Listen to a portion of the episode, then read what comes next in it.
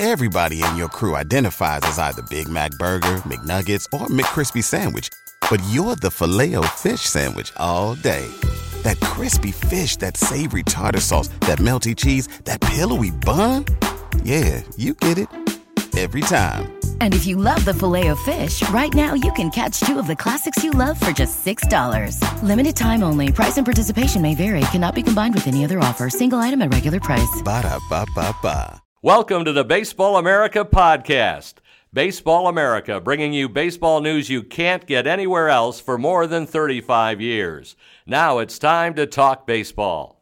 Welcome, everyone, to another Baseball America podcast. JJ Cooper and I just are tired of talking to each other and not recording it. So we decided to keep on doing this and share the gift with you. We have a guest this afternoon. Put gift in quotation marks. Oh, it's a gift. It's our. It's the only gift I have to bring to you. I got no frankincense or myrrh. This is it. So, um, but Matt Blood always brings out the random God references from me. So back when he worked here and now here on the podcast, Matt, uh, now the 18U national team director for USA Baseball. Welcome back to the Baseball America offices. Uh, we won't make you crawl through any locked uh, any, any ceilings today, but uh, welcome back. Always good to have you here, man. Yeah, it looks good. Yeah, we got the we have a few issues from where you were up up on the wall. Some Matt Blood articles up here from uh, watching Ethan Martin uh, get taken deep Ooh, by uh, Eric Eric Hosmer. Hosmer. That was the defining moment of your. That, that was basically that was probably the best high school game I imagine that you saw. With That was your one of the greatest high school games I've ever seen.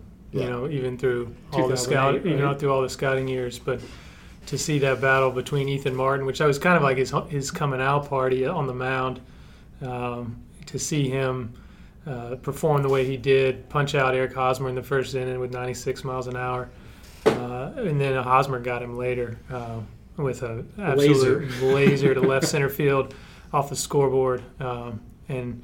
I think Ethan Martin threw like 137 pitches that day, which was brutal. But uh, he he was he was electric, and, and Hosmer was great. But people probably don't realize who else was on the field at the time. I mean, Deven Marrero was on that team. Uh, Castellanos yeah, was on that team. American Heritage. Yeah, uh, Adrian Nieto. Uh, That's were- pretty good. Yeah, J, J.C. Sulbaran. Uh, it was. It, there were other guys who played D1. I mean, it was a, a very talented group of players. Well, Matt's a young guy, but Matt has seen a lot of baseball. Matt interned with the uh, San Francisco Giants. I remember you telling me stories about playing catch, long toss with Brandon Crawford, I think it was, or Pablo Well, Sandoval when he yeah. was throwing left-handed Well, and right-handed. Yeah, Pablo Pablo could throw 90 with both arms. That was that was in Salem, um, Salem Keizer. Salem, right? Keizer, Oregon. Yeah, Brandon You- Crawford was with the 2006 national team. Okay. uh, college national. team. I worked for USA Baseball as an intern in 2006. Intern with USA Baseball, intern with the Giants, worked with uh, North Carolina's uh, team when you were uh, what a gra- undergraduate assistant. Yeah, junior and senior year. Yeah, 2006 and seven, right? Or was it seven and eight? six and seven. Andrew Miller and Andrew Miller was the, the ace of that staff, and I was blessed to get to watch him pitch all all summer. Point is, Matt. Matt's been at this for a decade and seen a lot of different kinds of talent. And after working the draft here with us for a year, scouted with the St. Louis Cardinals for six years, and now working uh, with the 18U national team. So, Matt, that a little bit of your journalism background, your on the field background with the U.S. with uh, both as an intern and working with Carolina, uh, scouting background with the Cardinals. Which of those skill sets? How do you how did you bring those skills to USA Baseball and having to administrate the team, but also evaluate and help pick this national team in a year where it sounds like the talent level was extremely high. Yeah, uh, that's a good question. I mean, the job, at least the way that I took it, um, was full service. You're everything from the um, the secretary to the travel secretary to the the farm director to the scouting director to the GM, uh, and actually even doing some bench coaching as well. Uh, so uh, Wear a lot of hats. yeah, you wear in, in this role, which is I I wasn't I wasn't expecting it to be as as rewarding uh, as it as it was. Um, getting to know a lot of really great baseball people, uh, getting to be around and get to know some of the most elite talent that I've ever seen, and uh, getting to represent your country ultimately. Uh, the honor. You don't really understand what it means until you do it. And everybody says, "Oh, it's a it's a great thing." Well, it is, and it's even better when you actually do it. Um, the kids, the kids see that, the coaches see that. It's just a, it's just a real special thing to be a part of. Uh, and for me personally, being from the beginning of the process in January to the end of the process in October, uh, seeing everything that went into putting ultimately 20 players together and four coaches, uh, it was it was really really neat, you know, to be a part of and to to experience. And I mean, you, like I said, you took the job in January, so you this is your first year without a draft. Yep. But it sounds like you made up for that by making up your own kind of draft board Basically. and bringing a, a draft approach to selecting this team. So like that that process from January till Yeah. Tournament of Stars in June, which is Right. the supposed the start of kind of uh, what, the on-field portion of the selection process. What are you doing from that January to June? How are you picking out And, and those this, players? this year it was January to June.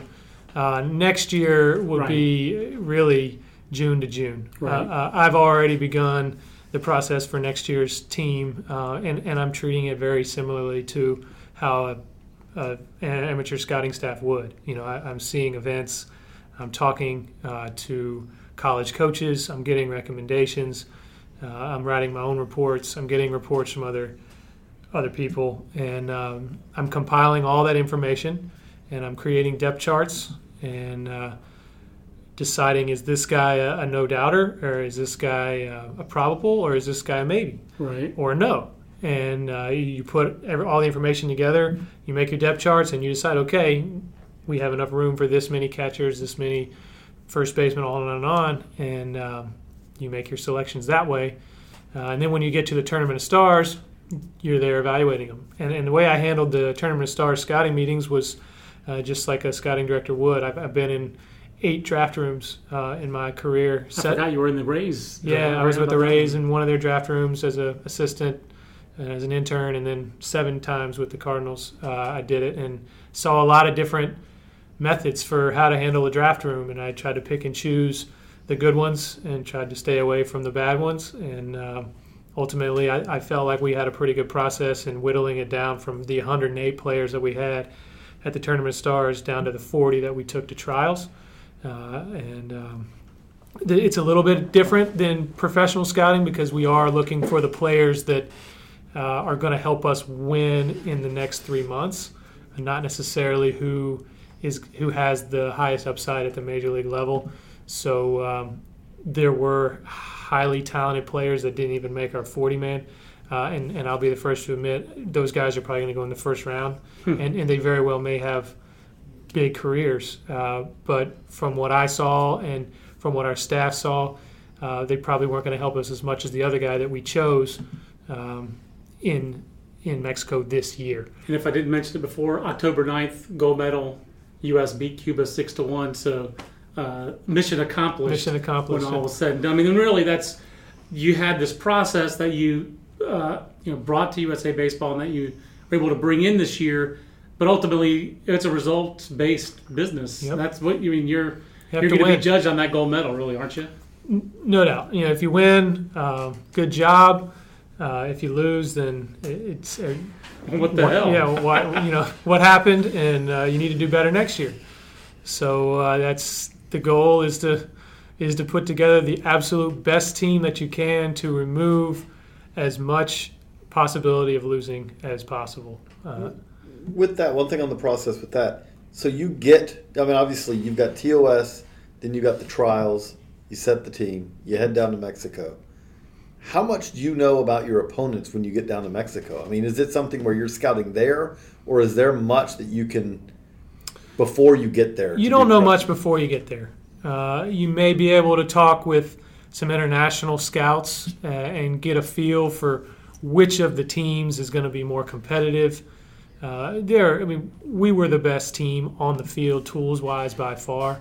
That doesn't always translate into wins internationally. You also need the best team uh, that that plays together, you know, and buys into playing like a team and not just showcasing their ability. Right, which is tough because this, these are guys who have just come off of a summer where that's not what they're doing. it's showcase it's showcase circuit for the most part, but uh, we try to build that from day one that this is this is not a showcase. This is a team building exercise uh, where you're going to learn how to play the game the right way and do all the little things.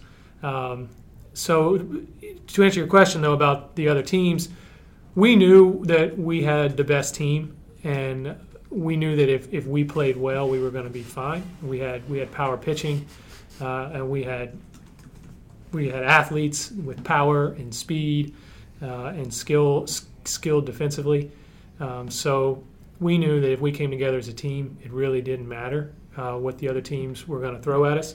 Uh, but yeah, we, we picked up information on teams as we as we got there. Uh, we realized, you know, that, that Mexico uh, was was a, a, talented team as well and could play the game pretty well. Uh, Cuba always is that way. Um, I think Panama was down a little bit, and we, we went into thinking that Panama was going to be one of the best teams, and we threw you know Hans Crouse at them right away, and the game wasn't really competitive. You know, so you, you learned a little bit about them there, and you knew that Nicaragua was going to be a, a scrappy group, and they sure were. They took us to the ninth inning, and we were losing in the ninth, which which we, we really should not have been. But you know they they battled, and uh, we were fortunate to come back and and win that game. That was a nip and tuck game. It, it was. I mean, our depth our depth is just something that the other countries can't compete with, at least not in the Pan Am games, and we'll see. You know, next year in the World Championships, but I was gonna say next year. Yeah, I mean, we pressure we pull out arm after arm after arm, and other teams, you know, once they get into their bullpen, whether it's throwing strikes or just quality of stuff, it just diminishes. So we can wear a team down. Uh, here's here's a this is a tangent shock, I know, but um, know, I always hear this when I talk to Eric Campbell, the college national team I've heard this at the professional level with a lot of uh, whether it's Premier 12 or these kind of other tournaments. How is the approach of the U.S. hitter compared to the international hitter? Because it does seem like the biggest advantage the U.S. has is depth of arms and depth of power arms. But in international play, the American hitter, the amateur hitter, is geared almost too much for power mm-hmm. and doesn't quite often have as advanced approach. Again, you didn't see say Korea or Japan this year, right? But uh, compared to the other teams in the Western Hemisphere, how would you grade the American hitters' approaches? Was it a little bit more raw, a little bit too power oriented, or were your hitters able to make adjustments um, to seeing a lot of off speed stuff that they saw? Right. The off speed stuff was the the big the big uh, problem for our hitters that weren't quite as disciplined. Uh, I think we did a pretty good job of, of preaching, you know, lay off, lay off the breaking ball, especially when it's down in the zone, because it's never, you know, if it starts down, it's going to stay down and get even, even lower, you know. And, and we we have, you know, some players that couldn't quite grasp that, and some players that could. Um, and it's a short window to grasp. It, it is. It is. Uh, we have from beginning to end about 28 days, you know. So um, our, our players are just bigger faster and stronger. Right. And, and, that's that's what was startling to me was was that the other the other teams they couldn't handle the velocity that we were throwing at them, uh, and if we were throwing over ninety. They, they weren't going to hit the ball real hard. We I was afraid. I mean, you weren't ever afraid that they were going to hit the ball out of the yard. Where you know we were big and strong and could. And, yeah. and, and, that that was the big difference that I saw. Now in, in the approaches,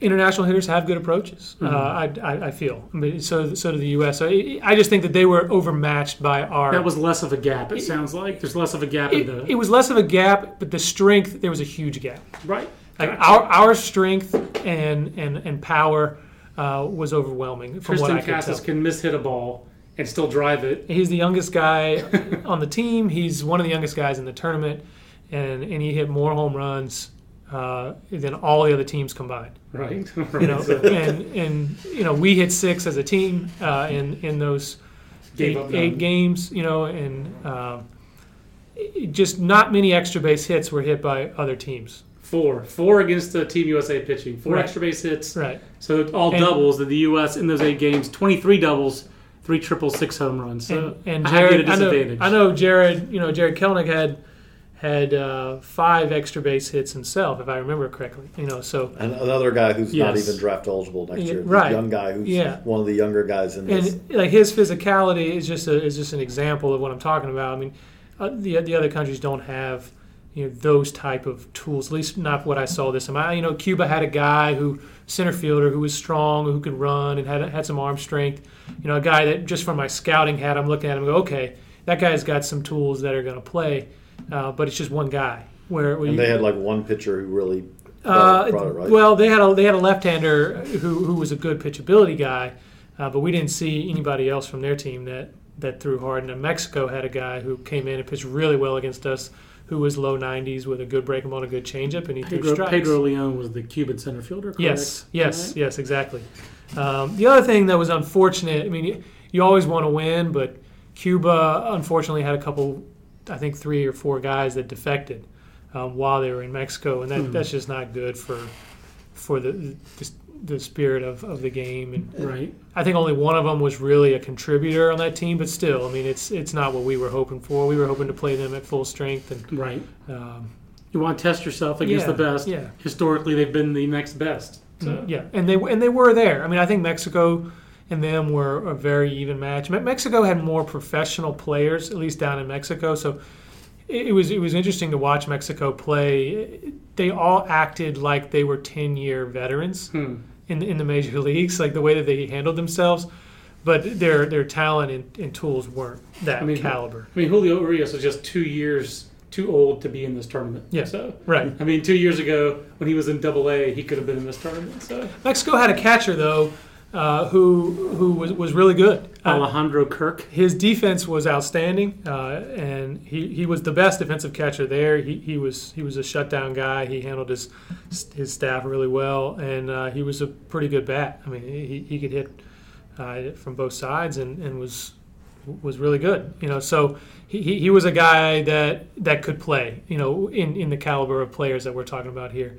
But each team had maybe one of those guys Right. where we that- had we had every position was was that type of player. So uh, that was the stark contrast we're talking about between those guys and and uh, Yeah, the depth you're talking about. and, and, and that's the my point about trying to put together the absolute best team that you can is is to to try to eliminate try to eliminate any room for error. right. You know, because baseball is baseball, and on any given day, one team can be another team. You know, because it's just how baseball is. Uh, one team throws out a pretty good pitcher, and they got a shot. You know, and if, if if a silly run comes across one way or another, you could end up losing. And so you want to do what you. It, it matters how good your team is to give you an even better shot to win. And and that's that's my that's my challenge at least. That's my charge is, is I'm going to do everything I can to put together the best team that that I possibly can. I'm not going to just approach it like ah well we're the U.S. and you know we're going to be better. You know uh, no I, I want to make sure that we are absolutely better in every position that we can.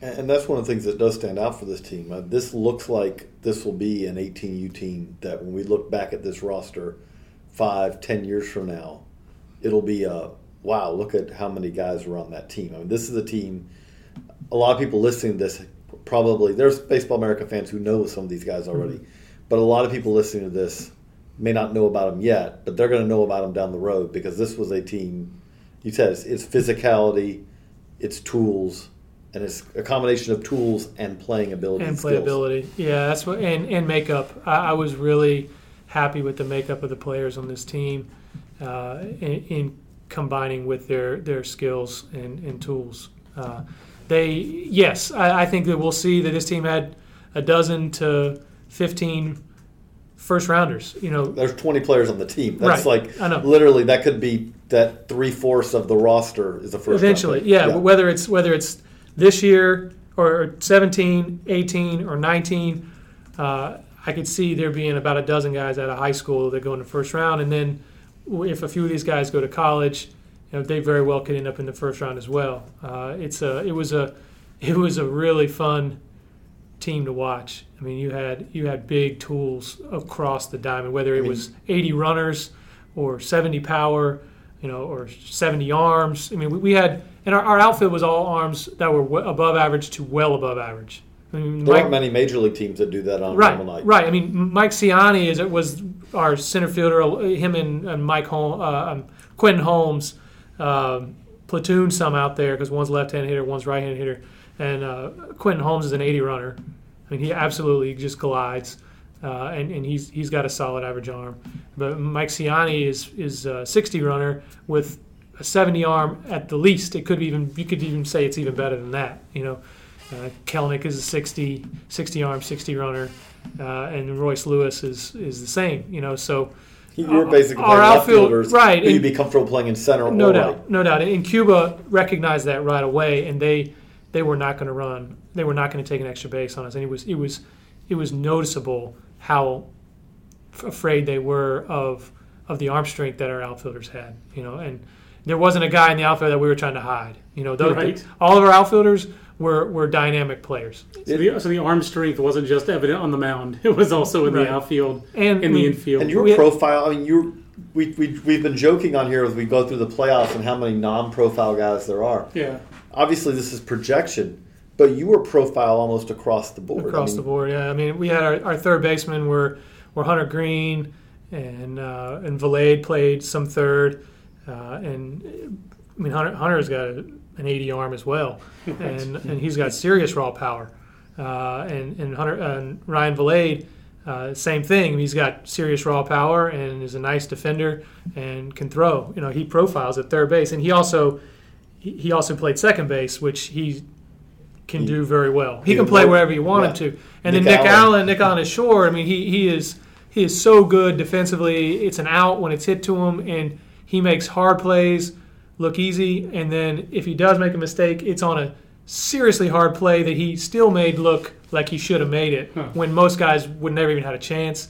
Uh, he's got a 60 arm. And you then know? again, you're and then you're you were missing. This is even with an Huh. injury because you Yeah. could have even which right, which again is a good problem to have. I don't even know how you'd have basically balanced playing time if you. Yeah, I mean Brice Turang. Brice Turang is a 2018 very special player, uh, a special kid too. I mean he, he knows the game, and he's got tools across the board. He could play every position on the diamond probably, because he just knows how to play baseball. But uh, he, he could play shortstop if we wanted to, wanted him to, uh, and he would have been one of our better center fielders if he had been out there. Um, On a team But that was- had an 80 runner exactly and a 60 with great instincts. exactly. But, but his his his ability to hit and to, to steal bases and, and to just impact the game at every level is is uh, is really really fun to watch. He he got hurt on a ground ball uh, during BP on the very last day uh, of, of training. The day before we were going to Mexico. I mean and he you know he was slotted to be our leadoff hitter and to play second base every game. And uh, ground ball hit a lip and I hit him in the eye and, uh, and we, we precautionary just said no we, we can't we can't let you play uh, you got too good of a future plus you could be back on this team again next year you know and, and uh, I mean to be to be like selfish about it I was I was so disappointed because I didn't I was now not going to get to see this kid play for eight more days but also, Nine more I, I days. just I know your competitiveness. I know you were kicking something around. In well, the, well, in the, thing hotel is, room. the thing is, Ryan Ryan Vilade played second base, and and and, and, and was he's a great player too. yeah, But but like just the selfish baseball fan in me right. was like, man, I don't get to watch this kid play the game over the next nine weeks, and that that's how I feel about his ability. I mean, he's he's a, he's just a great baseball player. Yeah, if Turang hadn't gotten hurt, he had a chance to have just three. It sounds like epic underclassmen in Turang, Kel- Kelenic, and Casas. And Siani. Uh, and Siani's underclassmen Yeah, as well. I mean- they- I mean, all those guys- 2018 class. Hudson Belinsky's not. He's not here today. Else we would have had him in this podcast. But Hudson just was texting me yesterday, uh, our draft writer now, about this 2018 class. It's just Great. as ridiculous. Mm-hmm. I mean, he was talking about guys he saw in Jupiter over the weekend, and like, he's like, I could do a top 10 for 2018, like right now, Yeah. top of my head. He said, and some of the guys who I like best, there's no way I can put them in the top five. Right. So No, it's a strong class. I've done a lot of research on it already. Like I said, we, Yeah. we've we, I want to know the players as, as well as I possibly can, and and uh, I was down in Jupiter as well. Uh, I was at Area Code Games and uh, another event, our NTDP, our National Team Development Program, and uh, I feel I feel pretty good uh, about about what's out there and how uh, deep the team will be. Again, across the board. Um, it- it's a it's a it's a fun it's a fun problem to have when, when you're trying to choose between between high caliber first round potential player and high caliber first round potential player Yeah. you know for that last spot and and that's that's a good problem to have I do feel like we should start with let's let's talk about some of the 2017 guys. We're in the 2017 draft cycle. Okay. Um, obviously, I'm going to ask you to put on a little bit of your scout hat here, but I, I don't feel like you ever separate one from the other. Mm-hmm. Um, Hunter Greene is the only member of this class who has been on the cover of our magazine. He was three pictures of him on the cover of the magazine, but Hunter did not pitch uh, for you guys in Mexico. Obviously, you didn't need him, but this is a guy who we've written about as a potential you know, pitcher who could be the first pick in the 2017 draft, and he as a high school pitcher, and that's never happened before. So right-hander, yeah. the, the, the right, right high school right-hander. So the fact that that's even in play tells you how significant his arm is. You already talked about him at third base, how easy and true his arm strength is over there. It didn't seem like he he had a great tournament offensively. He hit 261, three extra base hits. He did have six RBIs. Um, you know, there's a lot of hype around Hunter Greene. Uh, th- separate the hype from the reality what you got to see, both when you've seen him in the past. I mean, we were there in San Diego. JJ and I were there with you at the Junior Home Run Derby. He made the finals, did he not? That Junior Home Run Derby at Petco. He he, he just missed, he just missed the Yeah. finals, but he put on a display. Yeah, Yeah, the first in the round. in the first round, he he blew everybody away. That was easy juice. Yeah. So there's there's a lot. He has flashed a lot of premium tools. It sounds like the one thing he doesn't do is run at a premium level, and so the question of whether he's a hitter or a pitcher down the line is, is still up in the air. Yeah, as a, as a from a scouting perspective, it's a it's very interesting uh, question to have to answer with him The pitching's easy to scout. yeah, the pitching. he's 97. got an electric arm, Yeah. and he's got a really good delivery. good body. It's it's something he repeats. He's got feel for it. He's got secondary stuff. He throws strikes. Uh, I mean, it's it's a big, big profile and uh, a lot of a lot of projection to him. So uh, he's very very exciting on the mound. Um, no, he didn't throw for us, but uh, I mean, I understand.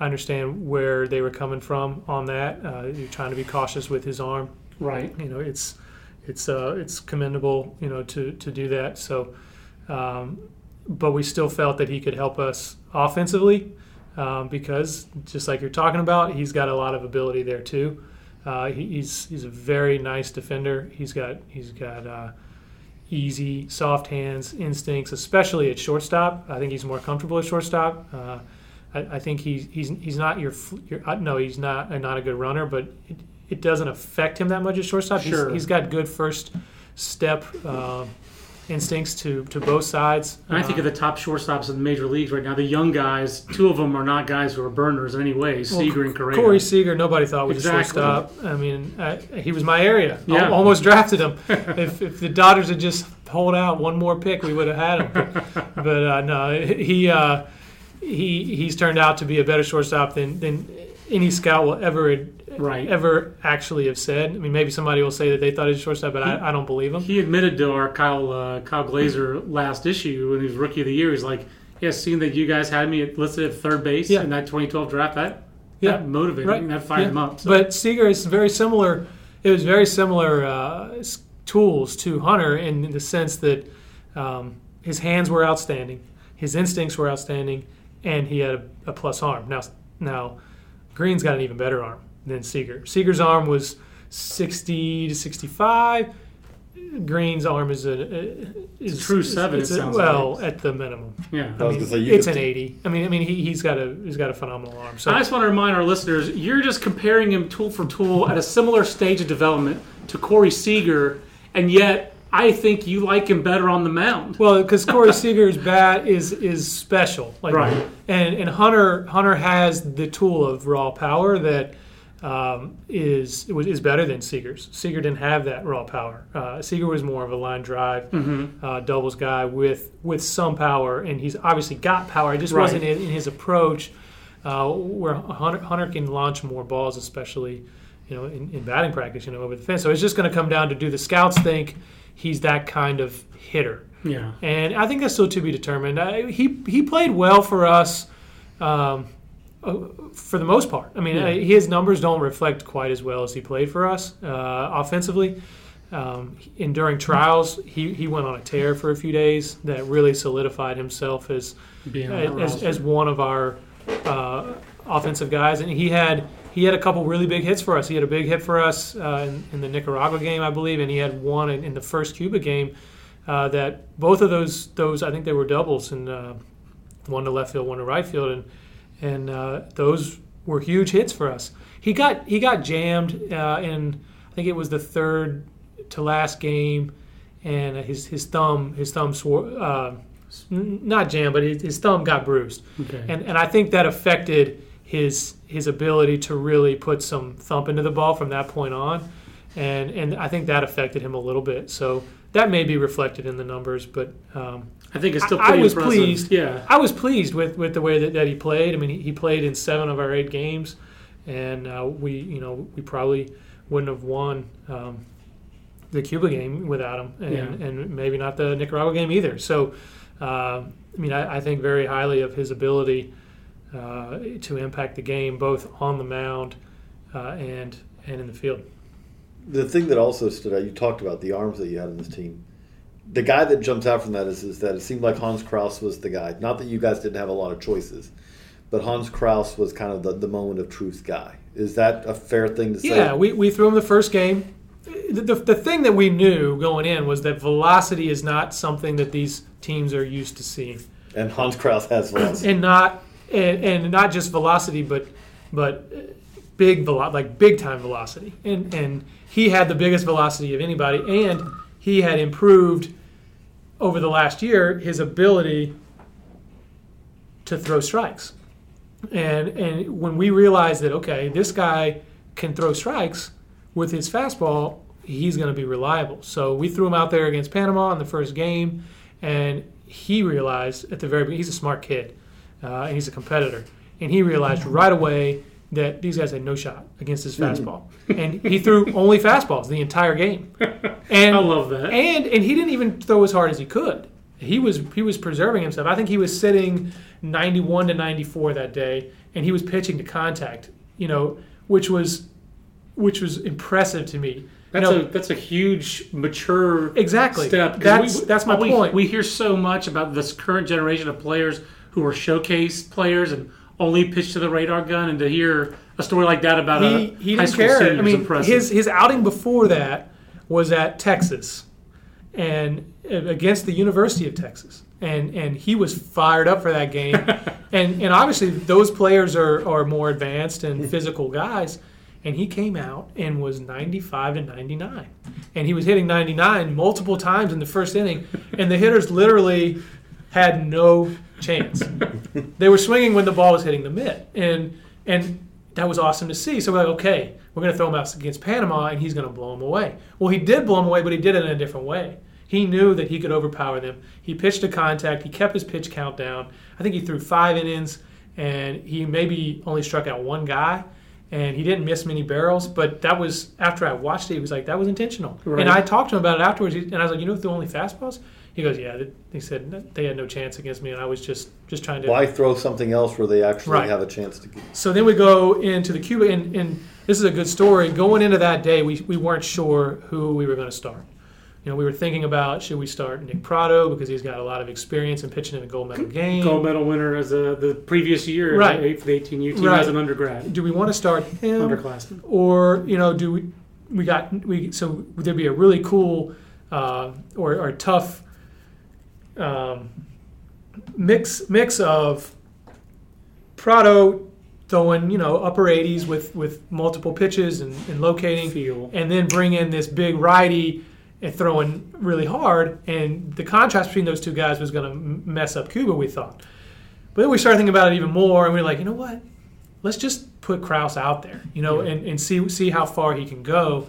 And we told him that more the night before we told the team that he was going to be Pratto and then the next morning we talked to Pratto and said what do you think if, if we go to Crouse? And he was like, I think it's a great idea. Not because he didn't want the ball, but I, I, th- I think he knew, you know, that, that Crouse was was ready. And when we brought Crouse down to talk to him and we told him, that the fire in his eyes, he just lit up. And, and, and that, that told me a lot about him. Mm-hmm. Like he wanted the ball so bad, and he went out there and he shoved, and he was throwing hard. And in Cuba, by the second time through the lineup, well, he had a perfect game going through four, I believe. And when they started coming around the second and third time, they were just trying to bunt. They were trying to get hit. They were trying to take walks. And, and just like anything because they knew they weren't they knew they weren't going to put the ball in play.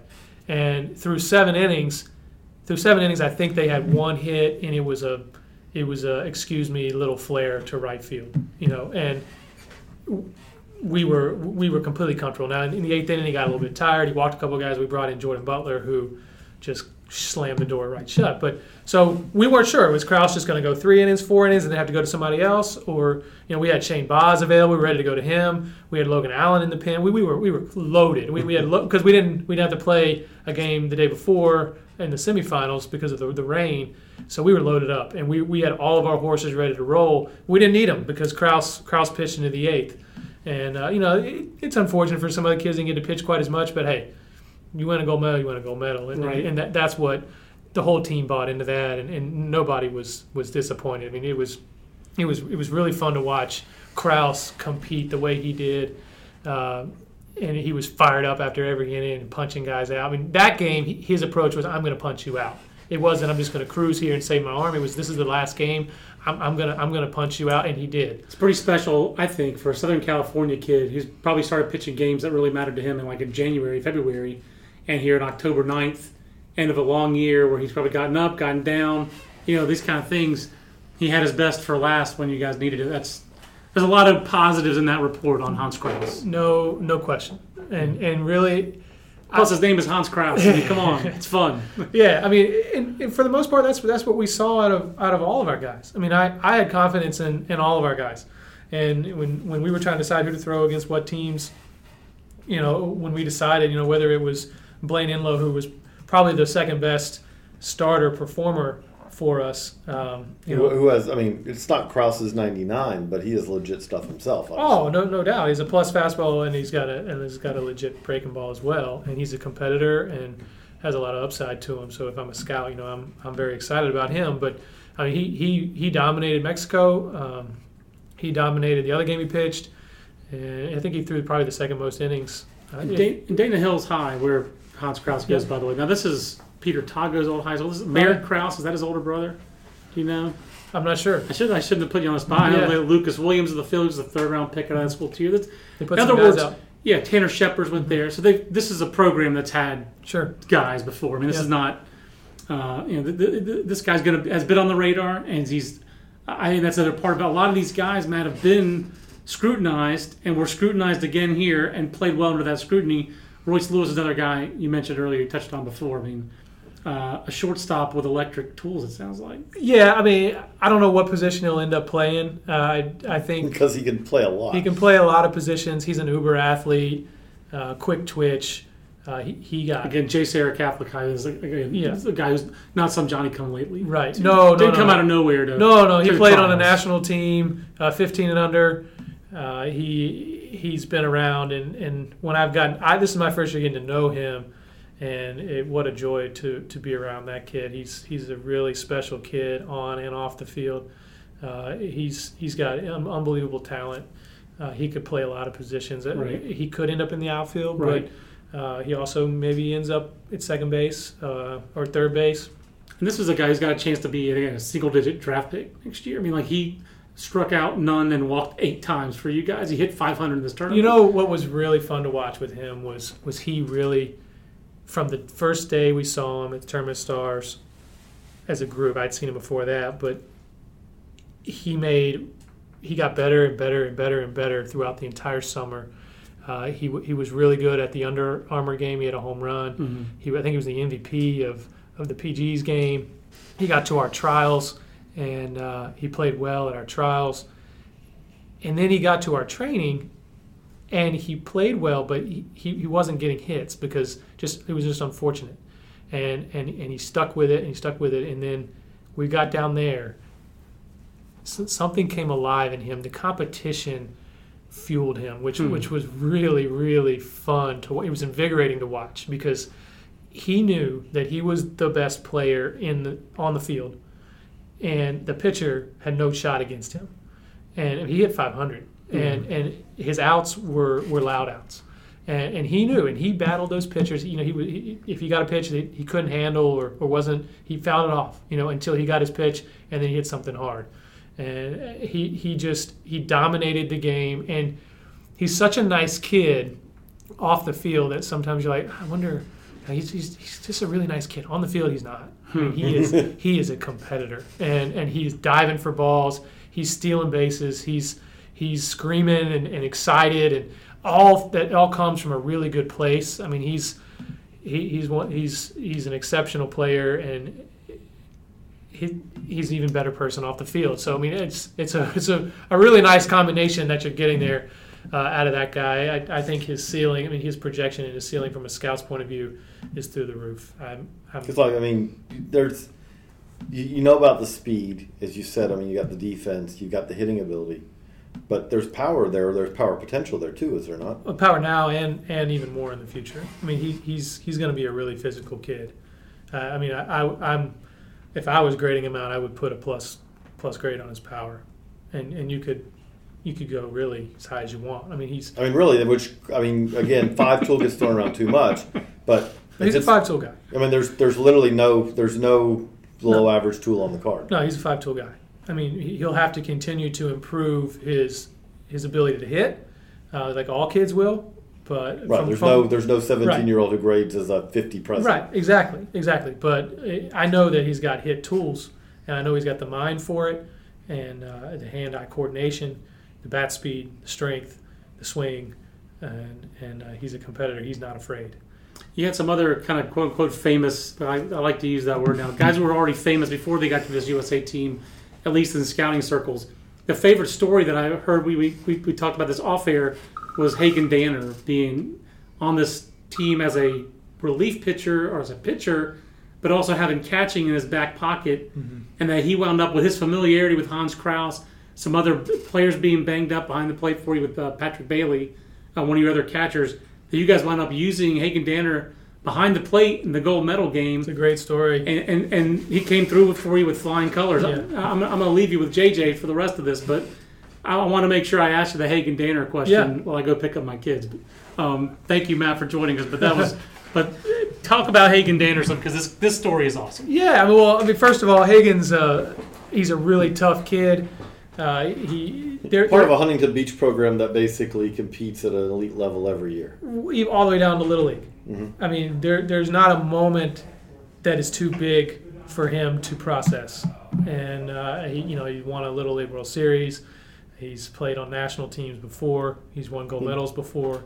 Been in here for an HSI also, he- yep, yep. He, he wins the NHSI. He he he caught on the nas- from the national team last year in the gold medal game, even when uh, he he was somewhat hurt. And uh, you know, we had him on the team this year. We weren't exactly sure what his role was going to be, but we knew he could help us in a lot of ways. And uh, he didn't get to pitch as much as we thought he was going to, um, and, but we kept holding him out of catching because we knew we might need him on the mound, and, and we wanted to keep his arm fresh. We let him get a couple of pinch hit at bats. He had a home run in one. You know, he had a, I think he had a double in another, and uh, he, he showed well every time we gave him a chance. And then we got to that gold medal game, and we knew, okay, well, he's not going to pitch anymore. You, And, again, you were loaded know, with arms. Yeah, so so we didn't need to save him for that. Um, yeah, Patrick Bailey took a bat to the back of the hand a few games earlier and just wasn't himself receiving wise, and um, that's one of the things that we love about him was his, his ability to to catch and block, and and so that kind of limited his, his ability. And um, you know, MJ Melendez was an option as well, and, and he, he played fine. It wasn't anything against MJ. It was just that uh, H- Hagen had shown a little more offensive ability, and he had caught in a big game before, and he had familiarity with Hans Crouse. And we asked Hans as well, you know, so what do you think? And he said, you know, yeah, I, I like Hagen. He, he I pitched him before. Let's do Right, it and that familiarity is a big it, thing. it was big and and he and the story I was telling was you know this was a, a decision that the coaches made. It's somewhat of a risky decision. He didn't catch any games for us before that. And now we're just throwing him in there in, in the gold medal game. And in the first inning we're the home team and uh, the throw down to second base and he airmails it you know over the second baseman's head. And you know we're kind of looking around like uh, okay. And um, you know there were no throws in the first inning and and uh, the second inning comes around and he's throwing down to second base and he does it again airmails the second baseman and I was like oh what have we done you know but um, The then he comes is- up to gonna hit say, the good news is Hans was not allow- Hans was not allowing any base runners. Right. to Nobody's getting on base, you know, so we're surviving. And, and to, to be honest, he was doing a great job Yeah. uh, in the game. He, he caught everything, he blocked everything, he didn't make any mistakes. Uh, but he got he came up in his first at bat with runners on second and third, and uh, score was zero to zero. and he drove a ball up the middle, uh, base hit, and drove in the first two runs of the game. And that's what we were looking for. We were looking for for that capability, uh, and and he he started the game off for us. He got us on the board and got us moving in the right direction. And with the way the Crouse was throwing, as soon as we got those runs, it, we we felt really comfortable. And he just did a great job, and, and he stayed in the whole game, and and it ended up being a you know a really cool thing that to see him persevere throughout the week and not get as many opportunities as maybe he would have liked, but to stay in it and stay in it and stay in it, and then when the time came to help the team, he came through, and and that that was really uh, really cool to see, and it was, it's a really good story for those.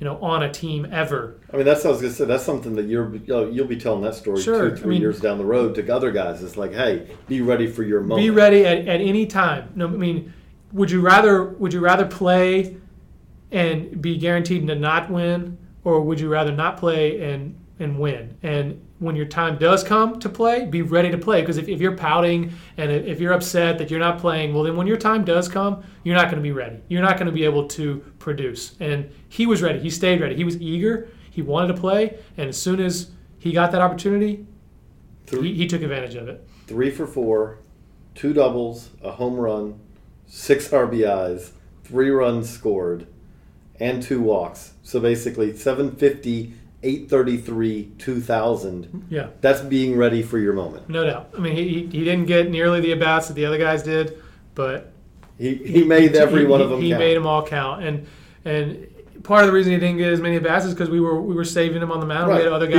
guys. we had other guys that He's a do legit it. pitcher too. I mean, you're Oh, talking he's about, that's probably his his, Yeah. his his future. I mean, he, he's he got a great arm and he's got good secondary stuff and and he's got feel. I mean, he's he's he's just a great kid on both sides. I mean, I I have nothing. There's nothing I could say negatively about him. I I don't want to get away from the 17s, but it is one of the things that's notable because you talk about Hagen Danner did this last year, and you have multiple guys on this team Mm-hmm. who very well could be the anchors of, of the next year's team. And in Triston Casas, you've got a guy, first baseman, who also pitched, who's 90 plus off the mound as a rising sophomore, which is insane in some Right. ways. But um, Yeah. who's already there? I mean, Our underclassmen, Present. our underclassmen Jarred Kelenic Yeah, is our underclassmen were really exciting. Uh, they they were toolsy across the board. Uh, they, were- they were physical, and, and they impacted the game for us. All of them, all four of them. Uh, Casas, Casas Casas hit a home run the first day uh, that that hit almost left the entire stadium, uh, not just over the fence. I mean, it was it was a bomb, and uh, he he he hit in the middle of our order. He impacts the game. I mean, he knows how to hit. He got a great approach, as advanced approach as you'll see from a high school kid. Even you know, I don't care if he's 16, 17, or 18. His approach is is professional. Um, and he's got serious power and he knows how to use the whole field and he lays off of borderline pitches and he doesn't let uh, bad things affect him. I mean, he's he's he's a special hitter and he's a pretty good first baseman and like you said, he could pitch and he saved us some innings in some games where um, we we were trying to save pitchers for later and and uh, that was that was valuable as well. And then Kelenic was was really one of your most consistent hitters day in day out throughout the entire tournament. For the tournament, yeah, he, he was great. I mean, he, he settled in, and uh, he, he was similar to Royce in the sense that he was much better than his opponent, and, and he he he hit for some serious damage. I think it was two doubles, two triples, and a home And run. a home run, and the home was, run coming in the gold medal game, which was just the cap of he was just capping off his entire maturation process from day one to to that day. I mean, he he he, he came a long ways and, and learned a lot about the game, and his skill set is is is is special. I mean, he, every He's tool. Wisconsin kid. Yeah. This is not a California kid, Nope. warm weather, or Florida, Georgia, anything like that. Right. Wisconsin kid who Yep. He's is strong. ahead of his yeah, age group. He's ahead of his age group uh, ability wise, and and maybe because because Wisconsin he hasn't played quite as much, so he's he's learning um, how to play the game, how to approach the game. Uh, and to his credit, he he's a great kid who who wants to be good, who wants to win, who wants to be a teammate, and and he wants all that stuff really really bad. and and he's learning how to uh, how to harness all of that desire and energy uh, in a good way, and uh, that's something that he was able to do when we got to Mexico. And uh, I mean, he, he he can do everything. I mean, he can run. He got a plus arm. He's got serious raw power. He can hit. He's a very nice outfielder. Could probably even play center field if you right, needed but prototypical like a I mean, prototypical right fielder, um, and he can pitch. I mean, he's 90 92 on the mound with a with a really good changeup. He doesn't throw breaking balls, but he's got a really good changeup, and he throws strikes. Uh, now he's he's more of a one inning type guy, but uh, that lefty out of the pen is pretty valuable. And, you know that, Yeah. that was part of the reason why you know he- he was he was so desired to be on the team. But uh, I mean, I, I again like he's he's he's a special talent, and I, I see I see really um, good things in his future because I think that mentally he's he's he, he thinks it all comes from a good place, and he's gonna he's gonna learn how to harness that positive energy that he has. And, and then Nick Allen, who I mean, uh, again on a team that was that was loaded, there's something about being shortstop and being the shortstop that you know. Uh, you know, everyone basically uh, in the dugout knew if the ball's hit to him, He's out. it's out. Yeah, yeah. And this is a guy, but he's a true shortstop, and and he knows how to play the position. He's got he's got feel and instincts for the hitters. Uh, he can read uh, where he needs to set up. He he controls his other fielders and tries to get them in position. He knows hops. He knows he needs to attack the ball. Uh, he's got a plus arm, uh, which from his size, you know, you, you, it's almost yeah, he's not, he's not a big. No, but he can run, he can throw, he's got great hands, he makes electric plays, uh, he makes hard plays look easy, uh, and um, you know what, he can hit too. I was gonna say this is The not one- a guy who's no. you bury at the bottom of the lineup. No, and he's go, our leadoff hitter the entire time, and Nine and for nine on steals. Yeah, uh, hit can 345, 346. he he knows that, and it's something that he works with, he, he works on. Uh, that his approach has to be line drives. He's got to keep it out of the air, and uh, yeah, power is the one thing that he Right. really he's not going he, to have. he but that's doesn't fine. need it. He doesn't need it. I mean, because he can drive the ball in the gaps. He, he's not weak by any means. It's just not his best chance is not going to be to hit the ball lofty. I mean, hitting the ball in the air is okay, but Right. like on a line. But but he doesn't need to try to be hitting the ball out. And, and Everyone that's okay. trades off. I mean, Yeah.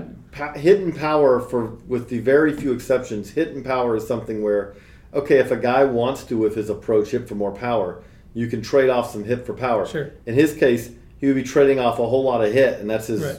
for a little bit of power. Right. He's smart enough to not do that. Right. He's he's a real smart kid, and and he he he loves to play, and and he's uh he's a grinder, and and he's a competitor, and he he takes it very seriously. I mean, he, he everything his prep before the game, uh, everything he uh, he does intentionally.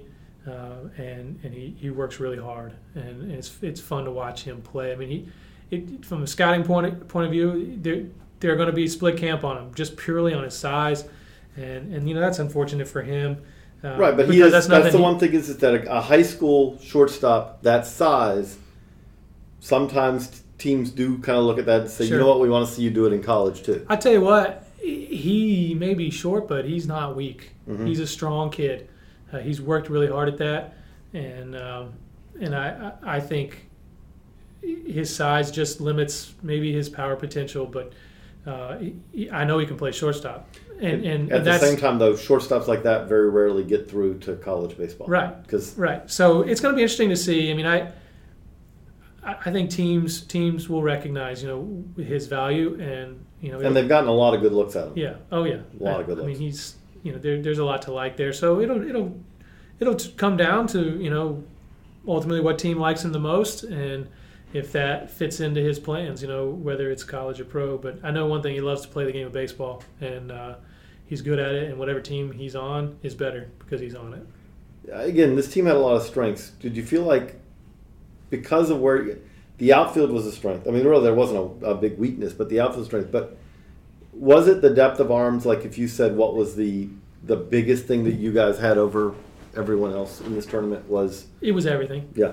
It was everything. I mean, yeah, the depth of arms was good, but when you looked on the field, on, on, you had the advantage there. at there, every, there, at every there, position except for like like against Mexico, their catcher was on par with us, mm-hmm. right? Their short they- yeah. their shortstop was a very nice defender, but he, he wasn't nearly the hitter that The. Allen was, and Allen was every good every bit as good, pro, no better than their guy. Now he was on par; he could have played on our team mm-hmm. defensively, but across the board, every position we overpowered the other teams, and that that was it, it was it was really startling to see. Like wow, like this this is what we're bringing to the table. And that's got to be. I mean, again, you already are at work now on doing this again next year. And again, the stage gets bigger next year. Yep. You you add in, you know, you basically it's World Championships. It's not Right. you're not worried about just North, you know, about the Americas.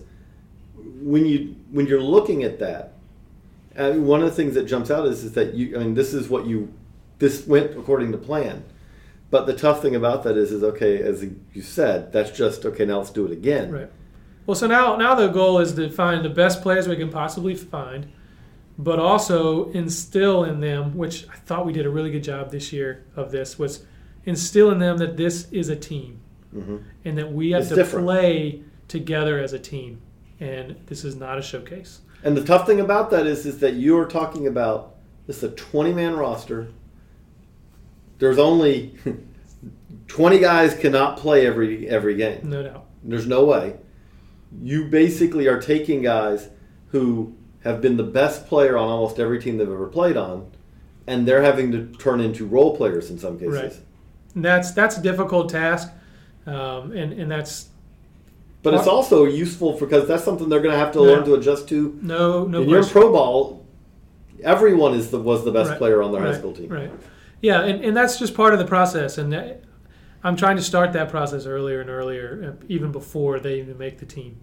You know, I'm, I'm, I'm trying to get out there and, and, and talk with players and families, and, and we do development camps, and uh, we're, we're, we're trying to to improve that aspect of, of baseball in general, uh, but you know, especially you know at, at the U.S. at the national team uh, level. So uh, that is our challenge. You know, we, we do have the best the best group of players. The challenge is can we get them to come together and play uh, for that month as a team and and try to collectively go win something together and not just showcase their abilities. Right, and the thing about this is, as you said, the talent level is such, you maybe can win that way. Right. You know, if you basically Maybe. just- right, But you also might lose. I mean- but you know that you have a much better chance of Right. winning if everyone. and it's baseball, and Right. and you want you want to eliminate as, as little as, as much of the doubt as you possibly can because anybody can win on any particular day. And there is the other part of it that this is the U.S. national team. If that's something that is instilling, that's helping players develop that, which we are talking about the next stars of the game as well. I mean, you look at USA Baseball over the years, and we are talking about many of the future stars. You know, that's where one of the ways that they kind of first hit the, the, the national, international stage. There's something beneficial for the players as well. That's a, a lesson No that doubt. if you don't have it yet, you need to have at some point. it, the players that play in this program, whether it's the trials uh, on to the national team, all 40 of those guys, and then the guys that make the team, they they get an experience that they really never had before. I mean, they play some travel ball, they try to win a tournament here or there, but but this this deal, There's a difference between wearing not, nothing against the travel ball teams, but Yeah.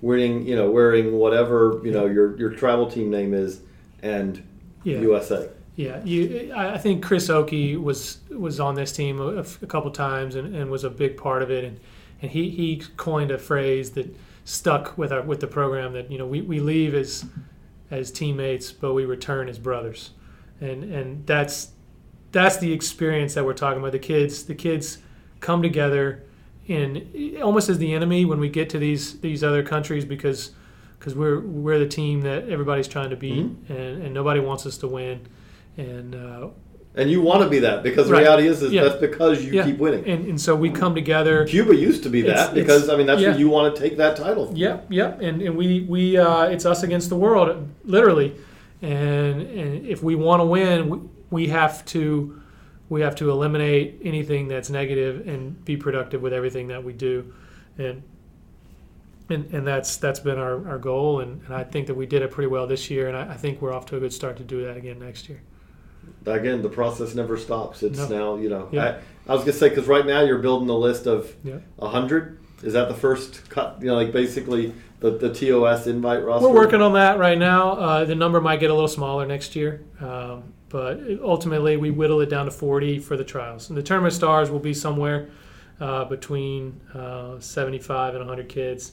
And uh, once we get out of the tournament stars, it's down to 40, and then from there it's down to 20. I, mean, the whole part of it. It's it's it's fun looking at it from the outside also because it is. It's it's great talent and it's also players with great talent who are learning to play together basically, and you're building a team. It's, Right. It's it's fun to watch. But- Yeah, and and you're also the coaching staffs that we put together Oh.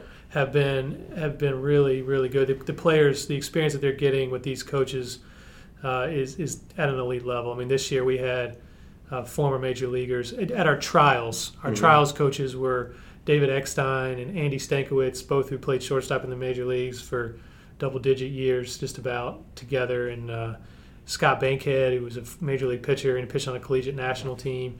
Um, we had um, Mark Ross, who's a former major league pitcher and now, now a scout. Uh, Gerald Laird, who caught in the major leagues forever and USA baseball vet. and won a World Series with the Cardinals in 2011. Thank you, Gerald. Yeah, I was gonna say Yeah, you, yeah. you you have a Yeah. soft spot there. Well, yeah, I have a fellow I member of have the, a uh, ring, Cardinals. you know, thanks to hi- his his team.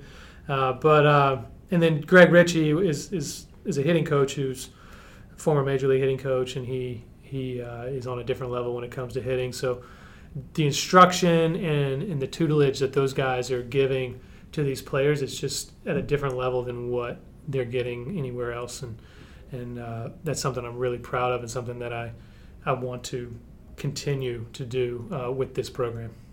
But well, again, Matt, congratulations you. on year one. Thank you. Now I just got to go out and do it Do again, it in year two, Absolutely. and year three, and Absolutely. year four. You know, That's the goal. that's but but we do appreciate the time. Absolutely. We could literally do this for you know four hours. I don't want to hold you, and we'll break down every player. I'm you know we may have you back to okay. Now we'll do prospects number you know seven, eight, nine, 10, 11, 12. Because again, this team, this is a team. If you just go to you know just look at the stats from this, there's a lot of guys that we're going to be looking at for years from this and go, wow, you know. I think we'll have a lot of guys from this team that'll be in contention for the 2020 Olympic team, which Yeah. is exciting to think about. This could be a core that goes to Japan and and tries to win a gold medal.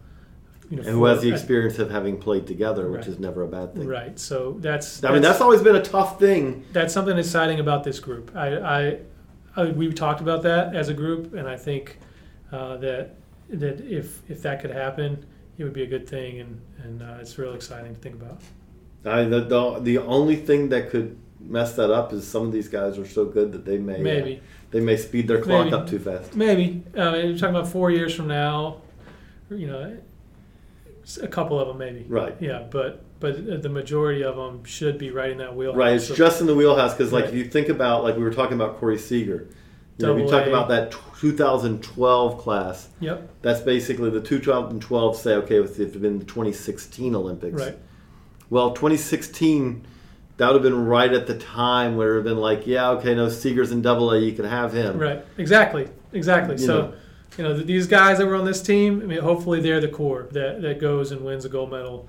Uh, and If you lose one or two because they're Sure. already in the I'm sure leagues, somebody else will come around, but uh, that's That is a great way of thinking It of is. it, and It it's is. also, I mean, yeah, that's one. That is a great way to wrap it up. Just for USA baseball as a whole, the fact that baseball is going to be back in the Olympics, that's a, that's a big that that's that's significant in many ways also because it is something where eh, international tournaments. I mean, World Baseball Classic's one thing, but the Olympics is something. There's been a void there of that being gone. I agree. Now, Yeah. everyone baseball. everyone- Deserve, baseball should be in the Olympics. There's no. Yes, it's one of the major sports in the world. It should If be. ballroom dancing is the Olympics, then we should definitely have baseball in the Olympics. Exactly. and especially with being in Japan. Right. you know. and and that's that's a great thing for the U.S. and it's a great platform for USA baseball and and for just our our entire scope of what we do and uh, we're excited about it. Uh, As Baseball America, we're excited about too. But Matt, All right, it's been great to catch up again. thank you. Thank you, and thank you everyone for the download here. We'll be back as we've been doing all week with another Baseball America podcast. This concludes our program. Want more in depth baseball coverage? Be a better fan. Visit baseballamerica.com to get more comprehensive baseball coverage. Everybody in your crew identifies as either Big Mac Burger, McNuggets, or McCrispy Sandwich, but you're the filet fish Sandwich all day. That crispy fish, that savory tartar sauce, that melty cheese, that pillowy bun. Yeah, you get it every time. And if you love the filet of fish, right now you can catch two of the classics you love for just $6. Limited time only. Price and participation may vary. Cannot be combined with any other offer. Single item at regular price. Ba da ba ba ba.